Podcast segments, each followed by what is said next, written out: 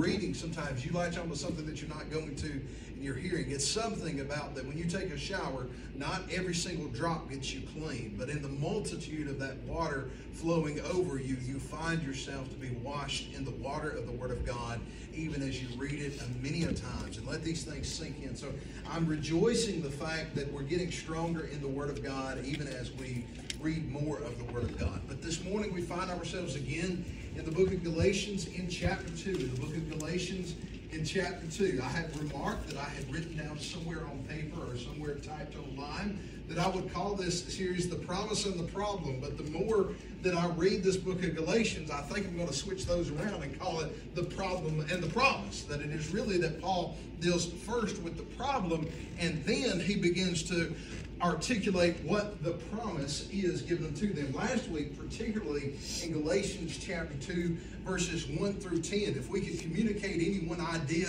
that Paul was trying to get across in his letter of no matter how much influence someone may have, the way that we relate to them must be on the basis of the purity of the gospel they proclaim. That there were some people that had crept in unawares, as we find in the book of Jude, but there were some that were seeking to mislead them and to require of them certain things that did not need to be. There is a purity of the gospel which we proclaim, and that must be how we relate to somebody. I think about Brother Toby Powers. I'm going to brag on him for a minute. One thing I love about Brother Powers, he preaches a little bit different than what I even think maybe he ought to preach, but he's a faithful man of God. He's a faithful proclaimer of the Word of God. God. And I know this that when I go into his service at the church where he pastors, I may not like every element of everything that is done, but praise God, when I know that I step into that building, they're going to be singing songs about Jesus and they're going to be faithfully proclaiming the Word of God. Again, I may not agree with every little thing that's ever been said or done. We change things around here because every now and then I disagree with the way with things we were doing two years ago. We find that something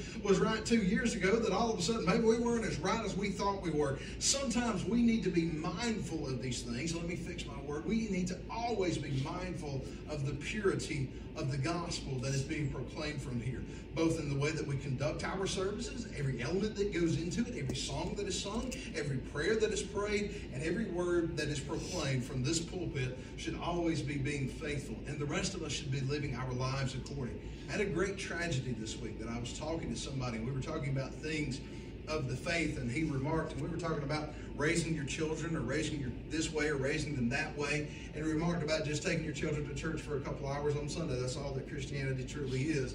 And I'm like, dear sir, you have missed the entire point of what this is. If you're only living this for a little bit on Sunday mornings, we've missed the point entirely. Paul is bringing this down in our lives, and largely this morning, we're going to find that's what Paul seems to be doing in the book of Galatians. As I told you, my sermon reviewer, Miss Terry, and I were talking last night, and we were talking about the structure of this book, and it, it seems to be Paul, if Paul is just building and building and building. And if you're paying off debt, there's two means and two methods that people often apply. There's called the snowball method and the avalanche method. And the avalanche method is where you take the biggest one, you pay it off first, and then you go to the next one, the next smaller one down.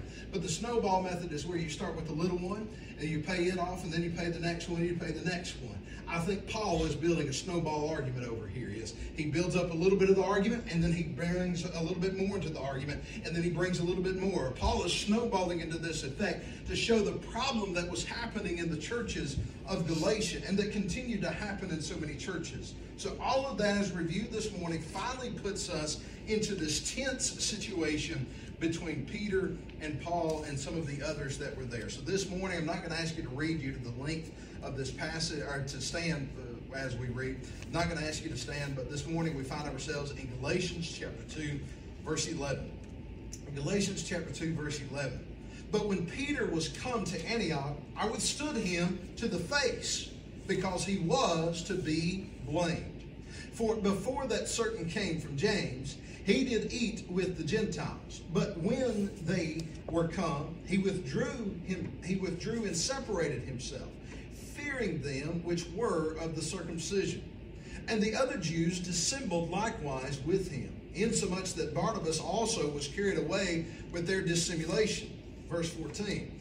But when I saw that they walked not uprightly according to the truth of the gospel, I said unto Peter before them all, if thou, being a Jew, livest after the manner of Gentiles, and not as do the Jews, Why compellest thou the Gentiles to live as do the Jews?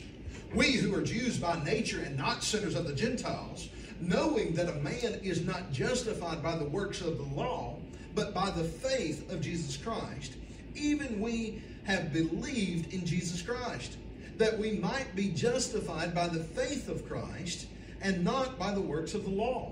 For by the works of the law shall no flesh be justified. Verse 17. But if, while we seek to be justified by Christ, we ourselves also are found sinners, is therefore Christ the minister of sin? God forbid. For if I build again the things which I destroyed, I make myself a transgressor. For I, through the law, am dead to the law, that I might live unto God. I am crucified with Christ, nevertheless I live. Yet not I, but Christ liveth in me. And the life which I now live in the flesh, I live by the faith of the Son of God, who loved me and gave himself for me. I do not frustrate the grace of God, for if righteousness come by the law, then Christ is dead in vain. Let's go to the Lord in prayer once more. Father, we pray that you would open our eyes and open our ears, open our hearts into these things, that you would take the truth of your word and seal them within us, seal them within our hearts, seal them within our lives through the means of your Holy Spirit, that we would not only be hearers of the word, but that you would make us to be doers of the word this morning. God, for anyone that has never been born again, we pray that this morning they would repent and trust in you and you alone. God, we pray that for all of us believers, that we would be renewed in our faith and that we would find ourselves walking faithfully for you. God, as Shedd Road and other congregations represented, Father, we pray that we would all seek to be steadfast for you, no matter where we find ourselves, no matter what the group is, oh God. Lord, that we would find ourselves being faithful for you and for you alone. We pray these things in thy Son, Jesus Christ, most holy and wonderful name. Amen and amen. As we saw last week, Paul had been up to Jerusalem. It wasn't his first time going up to Jerusalem. It was at least his second time going to Jerusalem. We know that Paul went at least three good times to the city of Jerusalem, and he was communicating to these things. He was not an apostle made by Peter or these others. No, he was an apostle made by God himself. And beloved, that to an extent has to be true within each and every one of our lives. You can sit here under the reading of the Word of God. You can sit here under the faithful proclamation of the Word of God. But until you begin to get it in yourself, it's never going to change. It's never going to make a difference. There was a decision that had to be made on a night in April of 2005 that my parents could not make on my behalf. I don't know if they knew what was going on that week, but I've been miserable about that whole week. I knew something was wrong with me. I knew that I was in sin. Something had to change. Beloved, each and every one of us have had to have that experience at some point or another. It may have been more loud in your life than what it was in mine. It may have been less loud in your life than what it was in mine. But at some point or another, you have recognized your brokenness and you have fallen down before Christ and repented and trusted in Him alone, even as Paul did. But it did not end when you got born again. It did not end when you became one of His. It ends when we find him in eternity. Frankly, the fact of the matter is, it never truly ends. For we shall praise him just as long as eternity rolls. As the adage that my grandfather used to share was, it's the reality that it's in eternity, not after eternity or before eternity, but that it is in the midst of eternity. For we shall never outlive those things. For us, with our finite minds, none of us, I think, can actually understand eternity as it is because it goes past our comprehension and our finding out. And beloved, the mission is whether or not we are believing and trusting in Christ alone. And Peter has had a problem with that. The feel in the sense as you get in this, I don't know if you walked outside this morning, hint, hint, you all did at some point. I don't know about y'all, but I felt like I was walking into a swamp with as muggy as what it is. And I have had that feeling of many a times, and it had been kind of decently cool. Now all of a sudden, I just feel swampy. When I go out there, I feel like I'm just walking through as if we were trying to hunt ducks in the wintertime, but it's hot and it's not a good hunt, and it's out there and it's a miserable feeling. That's kind of the situation that we're walking into here is that Paul or that Peter, James, and the others had called uh, Peter or had called Paul up rather and had asked him some questions. Now it seems to be that Peter has come to Antioch, the place of where Paul is ministering. It's kind of that Peter has found himself on the home front of Paul over here. And things have changed a little bit, and that's not necessarily wrong, but what is wrong is Peter himself. But when Peter was come to Antioch, I withstood him to the face because he was to be blamed. I love how Paul addresses that. Paul went to his face. Paul didn't just go behind his back and start sharing a lot of things that he shouldn't have been sharing, even though as big of a temptation as that is for all of us. No, Paul went to his face because Paul was one of his equals. Please also note that that sometimes if Brother Powers, I talked about, if Brother Powers was to go off and get off on the side of things, I would not be the one to go talk to Brother Powers. Somebody else would need to go talk to Brother Powers. Somebody else who relates to him on the level that he is. Because, and I'm not saying everything's about levels, but I'm just saying I would know even if I heard Brother Powers preaching something wrong. I may ask him about it, but there's somebody else in his life that needs to come talk to him about it. I've had people in my life that have come and talked to me about stuff that I needed to be corrected on. People that were able to lead me in such a way that Paul knew that Peter needed to be confronted because Peter was leading people astray with the example. When it says he was worthy to be blamed, it literally means that he was worthy to be condemned. That if it was a legal charge, Peter was guilty of it and he needed to be confronted, but he needed to be confronted to the face, not just behind the scenes. It says in verse 12 that explains what Peter had done wrong. It says, For before that certain came from James, he did eat with the Gentiles. But when they were come, he withdrew and separated himself, fearing them which were of the circumcision. That beforehand, Peter had been dining with Gentiles. He didn't seem to have a problem with whoever he was with. Peter could associate himself. Peter could eat with him. He could dine with him. He could do as they did. But if you realize and you remember that the Jewish law did not allow for Jews and Gentiles to be mixing around with each other, they didn't need to be sitting and eating meals. There needed to be a separation factor. And truly, that in and of itself is not wrong. That God has always called his children to be a separated people. That's not something that is restricted to the New Testament.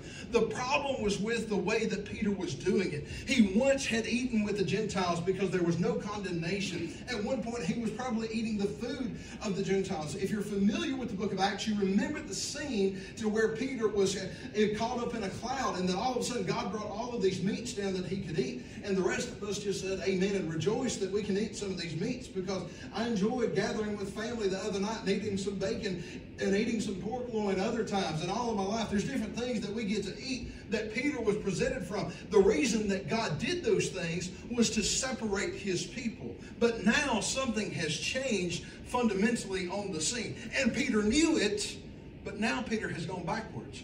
Does that mean to tell me that I could be living rightly for God and then all of a sudden get astray? Does that mean that I could actually be living a rightly ordered life for God and then all of a sudden, with the best efforts in mind, get sideways because I begin to get fearful about things? Notice that it says, it says he did eat with the Gentiles.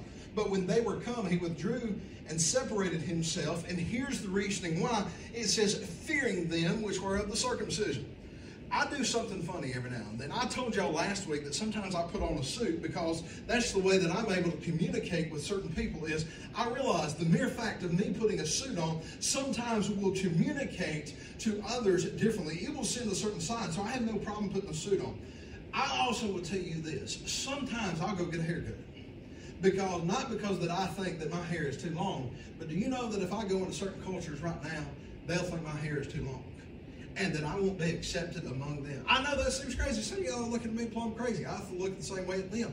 But I know if I'm going to be hanging around these people for an extended period of time, one of the best things I can do is go get me a haircut because I know it's going to separate me and it's going to align me with them. Not because I believe that you can't have your hair touching your ears, even mine, as short as it is, would be too long. That's not what I mean. But it's one of those small requirements that done in wisdom can be well practiced. Beloved, sometimes we find ourselves with different groups of people that we can assimilate with in order to share the gospel. We can assimilate with in order to be able to worship with them in a way. And I think that may be what was happening in Jerusalem. Because remember, it says, for before that certain came from James. If you know about James, this is likely not the first James, James the apostle. As we know and understand, this is James, the brother of Christ. And James is known as being the pastor of the church in Jerusalem. Well, if you're the pastor of a church in Jerusalem, and it's likely that James had a decent sized congregation and had a decent amount of influence, it might be right for James to live a certain way. It might be right for James to cut his hair a certain way as so to be able to communicate better to them. It might be that James wears different garments and that these were with him might be able to do that. There's the account, and I, I wish I could remember who it was, But there was these group of people that had gone to seminary and they believed firmly that God had called them to go to China and plant churches in the nation of China. And what they did was they knew that if they were to wear the garb of the Chinese, if they were to dress like the Chinese people that they were about to be around, that they would be more well received because a lot of the evangelical pastors over here from the United States were going over there wearing what I'm wearing. They were wearing suits and ties. But in that time that they were in, it did not fit the Chinese culture because they were still traditionally, they were dressing in a more traditional Chinese apparel. So what these men did when they went to seminary is they began to dress as did the traditional Chinese over there. They looked weird. They stuck out in the rest of it, but they were doing something in order to be able to better assimilate and reach. It's not wrong to be able to do that. What James and the others were doing probably contextually was not wrong. But Peter's in a different environment now. Peter's refusing to eat with Gentiles on this basis. The reason that Peter is doing this is out of fear. Sometimes you may be able to do something. You may be able to change your voice. You may be able to change your tone. I don't know what it is, but somehow when I come north of I 20, I talk more cornbread. But when I go south of I-20, when I'm working in Carrollton, sometimes my accent's a little bit different. Don't ask me why. Miss Terry's the same way. We both went to college down there, and sometimes we would notice when we were south of I-20, our accent was a little bit less. But when we got back north of I-20, I don't know what happened. There's a vortex there, and all of a sudden our accents became a little bit more drawn out again. It's a crazy thing to think about, but context always matters where you are. Context matters what you do.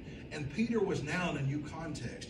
And the reason that he was doing things was not so as to assimilate as to be more useful for the purpose of the gospel. Peter was doing it out of fear because of who had sent him. Paul in Galatians chapter 2 verses 1 through 10 had just communicated to us that we're not to change on the basis of the way others are. We're not to begin to proclaim. The way that we relate to others is on the basis of the purity of the gospel they proclaim. When I'm around certain people, what I measure them by is the gospel they proclaim when I'm around some of my friends from college, when I'm around Brother Nicholas Stedman, who we've had the blessing of having here and proclaiming the Word of God again, when I'm with him, I can have a slightly different conversation than what I can, even with my other friend, Austin Lane, that we've also had the blessing of. I use those two because they've been here and proclaimed the gospel. Is my conversation with Nicholas is slightly different than what my conversation with Austin is. And beloved, that is not wrong. That is something. We're still honoring the gospel. The way that I judge them, and there is judgment there, is whether or not they're faithfully proclaiming the Word of God. And I promise you, the day that they stop proclaiming the faithfulness of God, faithfully proclaiming the Word of God, I'm not going to associate with them as much.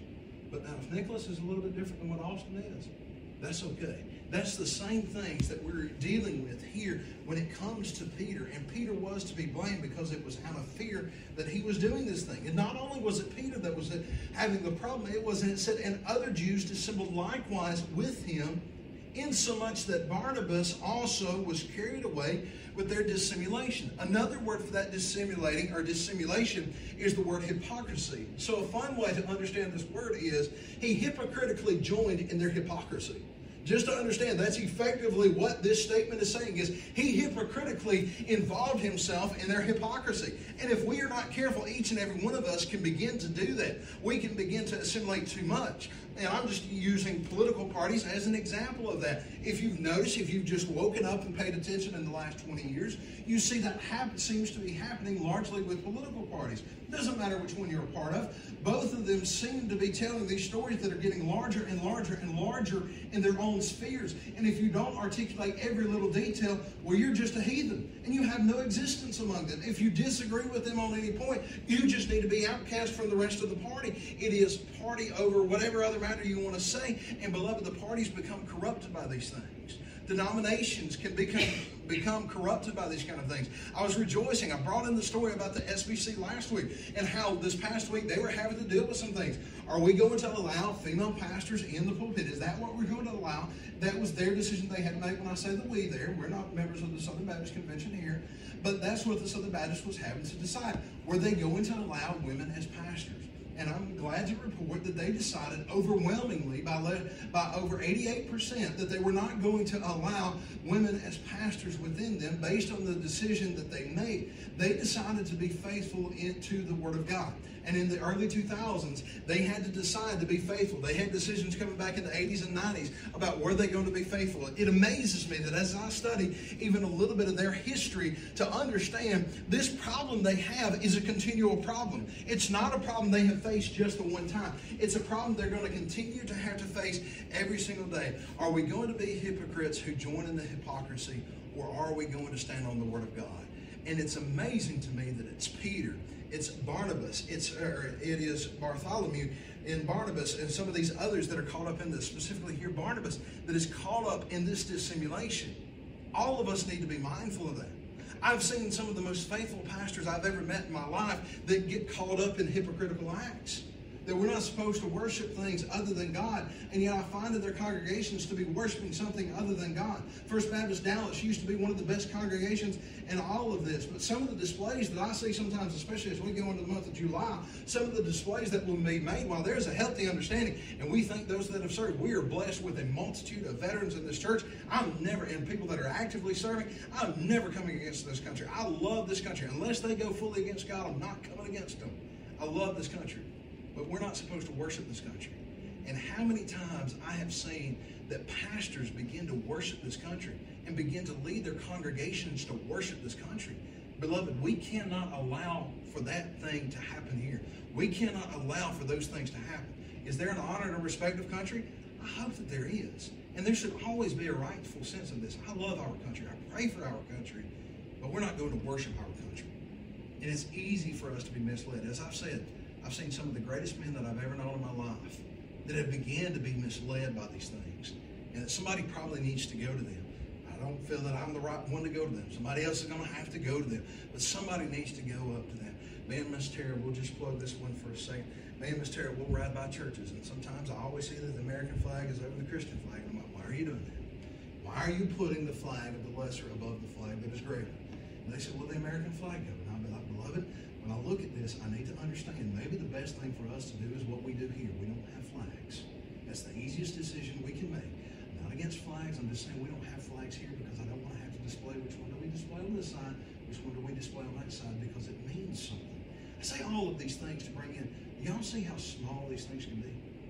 And yet they carry with them massive implications.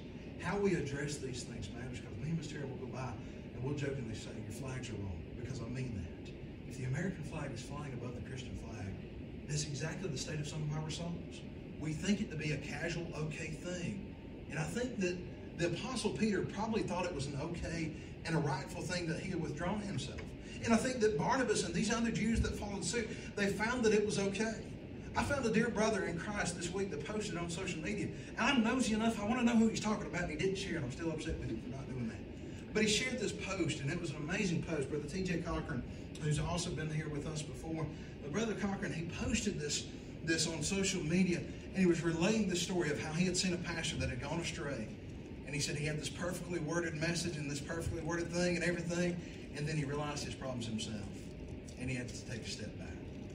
Beloved, some of the greatest ones in this world can easily begin to lead others astray. And that was Brother TJ's problem with whatever this pastor was. He said because of the influence they have, that they may lead others astray. Beloved, just as I'm not going to let somebody other dictate to me on the basis of their sphere of influence, but rather on the basis of the purity of the gospel they proclaim, I've got to make sure that I'm purely proclaiming the gospel. I don't think that Peter knew he was wrong. I think Peter needed to be told that he was wrong. I think sometimes there may be people in our lives that we have the relationship with that we need to be able to go to them and confront them because they are worthy to be blamed. Will it be a fun conversation? Will it be an easy conversation? No. I've got brothers in my life that I can think of that I see going the wrong way. They're doing some okay stuff. They just seem to be doing it all the wrong way. And I want to be able to go to them and say, Dear brother, you're doing some good things. You just happen to be doing them in the wrong way. I've had other people that come into my life and said, Zach, you're doing good things. You're just doing them the wrong way. I'll never forget Mr. Robert Dortch getting on to me one time about something because he knew I had a certain capacity to be able to do something, but he said, don't do it that way. And it has stuck with me to this day. It's been nearly a decade since he told me those words, and I cannot tell you the number of times that it comes up to my mind, a Coach George telling me in the back of my ear, don't do it that way. Don't do it that way. Peter was trying to live for the gospel, I believe, but he had done so wrong. And in his wrongdoing, he was leading others astray.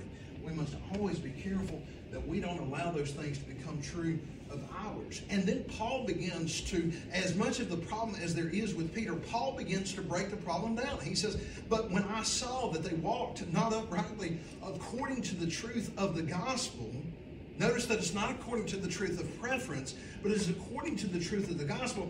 I said unto Peter before them all, if thou, being a Jew, livest after the manner of the Gentiles, and not as do the Jews, why compellest thou the Gentiles to live as do the Jews? Peter, you've been living a lie. You've been living something. You say you're living this way, and you're not. You're telling others they've got to live this way, and yet there's inconsistencies in your life. There's things in your life that need to be changed. Peter, you're requiring something of others that you're not requiring of yourself.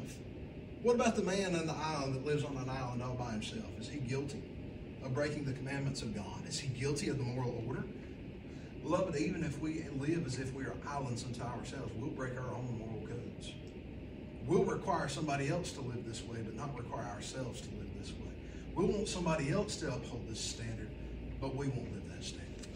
And it's a temptation that exists for each and every one of us. In verse 15, he continues and says, We who are Jews by nature, being those that were born as Jews, and not sinners of the Gentiles, knowing that a man is not justified by the works of the law, but by the faith of Jesus Christ, even we have believed in Jesus Christ, that we might be justified by the faith of Christ, and not by the works of the law, for by the works of the law shall no flesh be justified. Peter, the law is bankrupt. The, the law has no ability to save you. Do you know that in all of the law of Israel, it had no mechanism to save you? That there was no means of salvation. No, the law was actually the biggest thing that it was a mention of was to make sure that they weren't just going off living any way that they wanted to. It was to bring them to God. It was to show their need of God and their dependence on God. But ultimately, the law all boiled down to one thing was, do you love God and do you love your neighbors? But the big ticket is, do you love God? Do you love Him as you say that you love Him? It was not able to save you. What it was able to do was to show you your inability was to show you in every way that you don't love God, was to show you in every way that you could live as much as you could according to the law and still not be justified. Nobody had ever been made justified, stand just, stand guiltless before God. But, verse 17, but if while we seek to be justified by Christ, we ourselves are found sinners, is therefore Christ the minister of sin. God forbid. Peter, if you've been justified according to the law, and yet you clearly see that even you yourself are breaking the law here, does that mean you're no longer justified? Does that mean the justification? Do you mean to tell me that you were once justified, now you're no longer justified? Does that make Christ the servant of sin? It's amazing that word for minister is the same word that is used for deacon. The open model of service before the church over here. That he is, does that make Christ the servant of sin? God forbid. Paul is addressing this of telling Peter that, Peter, what you're making is you're making Christ a servant of sin when you live this way. When we add things to the Word of God, we lead people astray. We require more than what God did. In our finite wisdom, do you think that we are ever worthy of requiring something more than what the Word of God requires? It amazes me, that situation with the SBC. It amazes me how many people are just indignant against the way that they did. They are just absolutely opposed to everything the SBC did. And I'm like, not even the SBC. Why do you care? You're not even among these. Why do you care? Peter is looking to live by a standard that he's no longer a part of. Peter, why do you care? Why do you care if they're living as the Gentiles? That's not or as the Jews. Why do you care about those things? You're no longer to live according to that standard. He's saying your justification lies in Christ alone. The only reason that you have been justified is because Christ died in your stead. The only reason that I have hope of salvation is because of what the work of Christ did. Not because I kept the law, not because after I'm born again I may live a certain way, not that I'm born again and I have to live the law then. No, the only reason that I am saved is because of the perfect work of Christ Himself. I grew up in a culture that didn't believe that. They would never tell you that unless you begin to ask them that. But they did not believe that. Here's the culture that I grew up in. I grew up in a culture that Jesus died for every sin you committed before you got born again. But that you had to pay for the sins after that. I don't know where that comes from. But I don't think they read the book of Galatians. Because if you see the way that Paul talks about Peter's justification is, it's an act of justification. It's not, Peter, you were justified today and you're not tomorrow. It's an act of justification. That it is the work of Christ alone. If it was up for me, if that was true, the model that I grew up with, that I got saved and Christ only died for those sins that happened before I was born again. And he did not die for those sins that have happened since I was born again that it was responsible to me to keep up with it, I'm living under the Jewish law. I may have a different set of standards, but I'm living the same way that Peter did. I would think that in 2020s or in the 2000s when I was growing up, that these things would not be true. But I can take you and introduce you to people that still believe that way to this day. And I just look at them and I long for them to see the gospel and say, you couldn't keep yourself if that was the case. Beloved, if I could somehow manage to lose my salvation, I promise you I would have lost it long ago. If it was that I if it was that I had to keep myself justified, I would have lost my justified status long ago. Do y'all see the glorious good news of this? That Paul is coming to Peter and saying, Peter, I want you to see the goodness of this. I want you to see that you've been made free from this law. You are justified in Christ. But look what he does in verses 18 through 21. It says, For if I build again the things which I destroyed, I make myself a transgressor. For I, through the law, am dead to the law that I might live unto God. Your living has changed. Where once Peter had to live for the law, now Peter has to live for God. It says in verse 20, I am crucified with Christ, nevertheless I live. Yet not I, but Christ liveth in me. And the life which I now live in the flesh, I live by the faith of the Son of God, who loved me and gave himself for me. One of the best pieces of marriage advice that I've ever received of the problem that many married couples have is they think they're still alive. They think they're still themselves. The problem is when you get married, you're dead. All of a sudden, two have become one. The two that were are now dead, and they are now one. Is that Tara and I, Tara's no longer Tara. Zachary's no longer Zachary. It's Tara and Zachary. It's Zachary and Tara, whichever way you want to say first. It is that we are supposed to be living this life together. We have been made one. And that our marriage is supposed to be a reflection of the relationship between Christ and the church is that I'm no longer supposed to care about my needs for mostly. My job is to care about the needs of man Tara because we're one. It's not that I just live for every need of Tara. No, it's that we live for the needs of each other. We know that we are one unit now and that we are to live that way. How many times I've seen that happen with couples and relationships, and I love the example my campus minister always gave. He always said, he said, that, he said that their room was always off limits from their kids because that's where he, he and his wife had to have conversations. It was off limit from the kids. That their marriage came first before even their kids did. My parents, I don't know if they ever set about to establish that law, but that was always the picture that was in my household. I never felt like Tyler and I came first. And I don't mean that as poor, pitiful me that Tyler and I didn't come first. I mean that as a good example that in the household of Paul and Sonia Smith that I grew up in, Tyler and I were not first. My parents were not perfect, are not perfect. But I'm thankful for a father that led his family to follow God first. And that was the model that was given. That must always be the model that we ultimately uphold. Some of you may have been blessed like I was to have a wonderful earthly father who led his family that way. I can tell you that my campus minister, Bill Grissett, was not one that had that.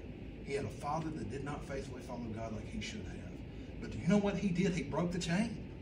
Bill has led his family, leads his family in such a way that it is a model and example. You may have come from a broken situation. You don't have to stay in a broken situation. You've been justified in the blood of Christ alone. You've been justified by Christ alone. It's no longer you that lives, but Christ that lives in you. Your living is meant for Christ and Christ alone. If anything in your relationship and it's not Christ centered, there is something wrong if I know for a moment that if me and Miss Tara were to get crossways with each other, I can promise you that it's because one of us has gotten crossways with God first.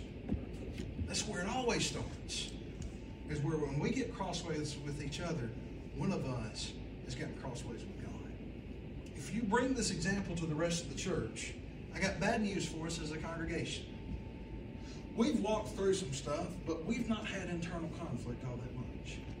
But if the Lord tarries his coming, and if the Lord blesses and continues to see fit that we're going to be a congregation, and especially if the Lord sees fit to bring other people to become members of Shedd Road Baptist Church, down the road somewhere, maybe not immediately, but down the road somewhere, we're going to disagree. Somewhere we're going to disagree about the way that it needs to be. Somewhere down the road, we're going to have a preference difference. Somewhere down the road, somebody's going to try to put flowers on this table, and I'm going to have to look at them and tell them, no. Y'all heard me last week giving that example. I know that seems crazy, I'm just careful because I don't want the communion table to become something more. But y'all, it's just a preference. If you put flowers on this table, it's not preventing anybody from coming to the Word. It's not preventing anybody from being born again. It's just a preference for me. But there may be other things that cause division within us. I've lived that. Most of you have lived that at some point. There's been division in the church. I ask you to unite yourselves to the purity of the gospel. Example. To give yourself to the purity of the gospel, not just to preferences. If it's only about preference, about do we sing, we got two, we got two hymn books. Which one do we sing out of? You know, when we got started, we sang Goshen when we came together first here at Shedd Road Baptist Church. We were Goshen and Pilgrim Rest come together at that point. Goshen sang out of the blue of the worship band. We also had some of the red ones, but we primarily sang out of the blue of the worship band.